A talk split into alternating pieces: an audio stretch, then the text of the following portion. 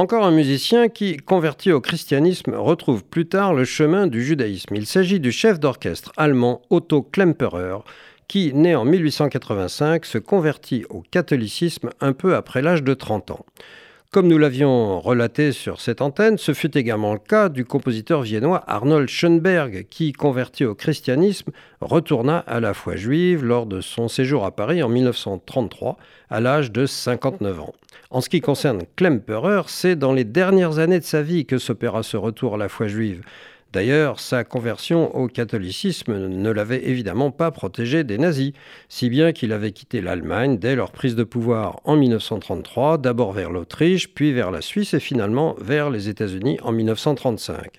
Là, il devient rapidement directeur musical de l'Orchestre philharmonique de Los Angeles, mais il vise mieux l'Orchestre philharmonique de New York. Cependant, il n'obtient pas le poste. Affligé de son échec, alors qu'il espérait la succession de Toscanini, il le fait savoir par une lettre furieuse à l'administration de l'orchestre. Cela ne contribue pas vraiment à sa carrière aux États-Unis, où il est en outre considéré comme trop à gauche par le FBI. En 1954, on lui refuse le renouvellement de son passeport américain et il rentre donc en Europe. Et c'est grâce à la création de l'orchestre Philharmonia à Londres que Klemperer, devenu chef principal de l'orchestre en 1959, reprend une belle carrière musicale et acquiert une immense réputation. Il accumule un nombre considérable d'enregistrements avec cet orchestre, Beethoven, Brahms, Mozart, etc., se faisant aussi remarquer par des tempi souvent extrêmement lents, peut-être même excessivement lents, comme dans cet extrait de la 7e symphonie de Beethoven.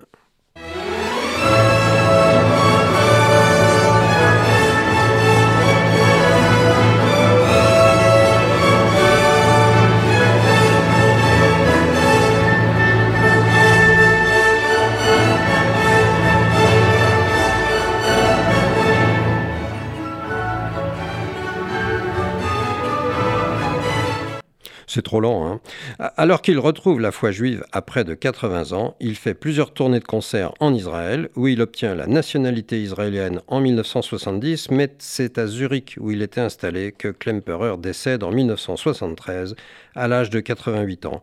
Il est enterré au cimetière juif de cette ville.